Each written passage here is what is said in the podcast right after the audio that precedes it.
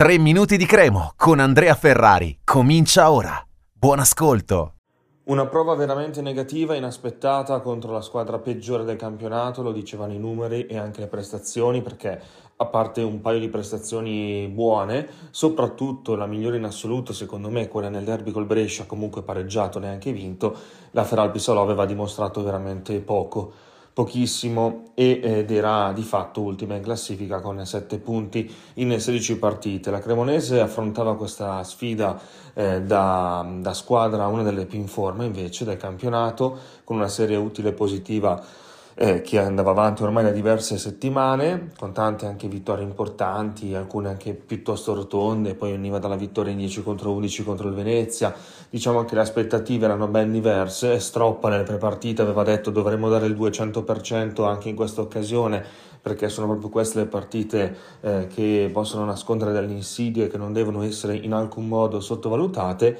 eh, può averla preparata nel migliore dei modi sotto questo punto di vista, sotto questo aspetto, però poi quando scendi in campo eh, le, la psicologia cambia e quindi eh, tutto quello che puoi aver detto prima poi in campo mh, mm, eh, potrebbe anche non eh, non, non, ritrovarsi purtroppo perché questo fa parte della psicologia umana e quindi ti ritrovi di fronte alla squadra più debole del campionato e ehm, purtroppo tutti, nessuno escluso, tutti gli elementi della Cremonese hanno vissuto una giornata molto negativa. Poi un conto è magari dire giornata storta come è capitato in passato, no? Giornata storta, hai perso eh, per un episodio eh, non so, magari col Bari hai fatto tu la partitona, il Bari fa un tiro, un gol, hai perso, quindi in giornata storta. Col Sudtirol, bene o male, qualche scusante ce l'avevi, venivi da due settimane di sosta con tantissimo lavoro nelle gambe, eh, il Sudtirol ha fatto un po' meglio, ha vinto quella partita, però ok, l'abbiamo bypassata. Mentre sabato questo non c'era nessuna, nessun tipo di scusante, è stata proprio una brutta prestazione che è diventata eh, la, la, giornata è diventata storta per colpa della Cremonese, dell'atteggiamento che ha avuto, dei tanti errori che ha commesso, perché la Feralbi Salò ha cominciato in maniera timorosa, è rimasta dietro.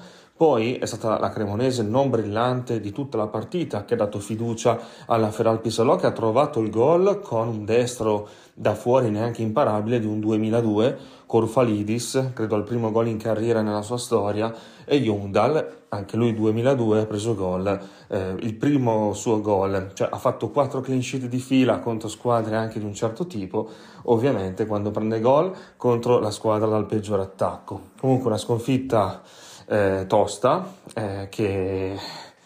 che sicuramente deve far riflettere è vero che si volta pagina, ok, però bisogna analizzare cosa non è andato. Stroppa ha parlato di episodio, eh, cosa che sicuramente non accadrà più, così ha detto in conferenza stampa, però bisogna stare molto attenti perché eh, non, non, eh, non si doveva perdere questa gara. La Feralpi aveva praticamente perso con tutte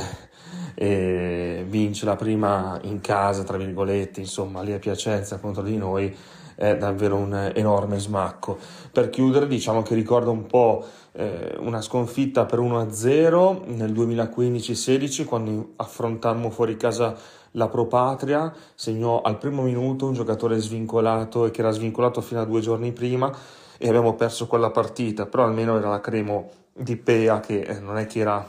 eh, ai vertici della classifica, anzi. Eh, mentre ricorda ancora di più la partita persa a fine novembre, quindi più o meno nello stesso periodo, due anni fa con l'Alessandria 1-0 e ci eravamo un po' sorpresi. A fine anno l'Alessandria fu retrocessa, la Cremo ebbe ben altro, eh, ben altro verdetto e speriamo che, che, sia di buon auspicio quantomeno, però eh, è una gara totalmente da dimenticare ma da studiare perché bisogna riflettere sui tanti errori commessi. Un saluto e forza Cremo. Per oggi 3 minuti di Cremo finisce qui. Appuntamento al prossimo episodio.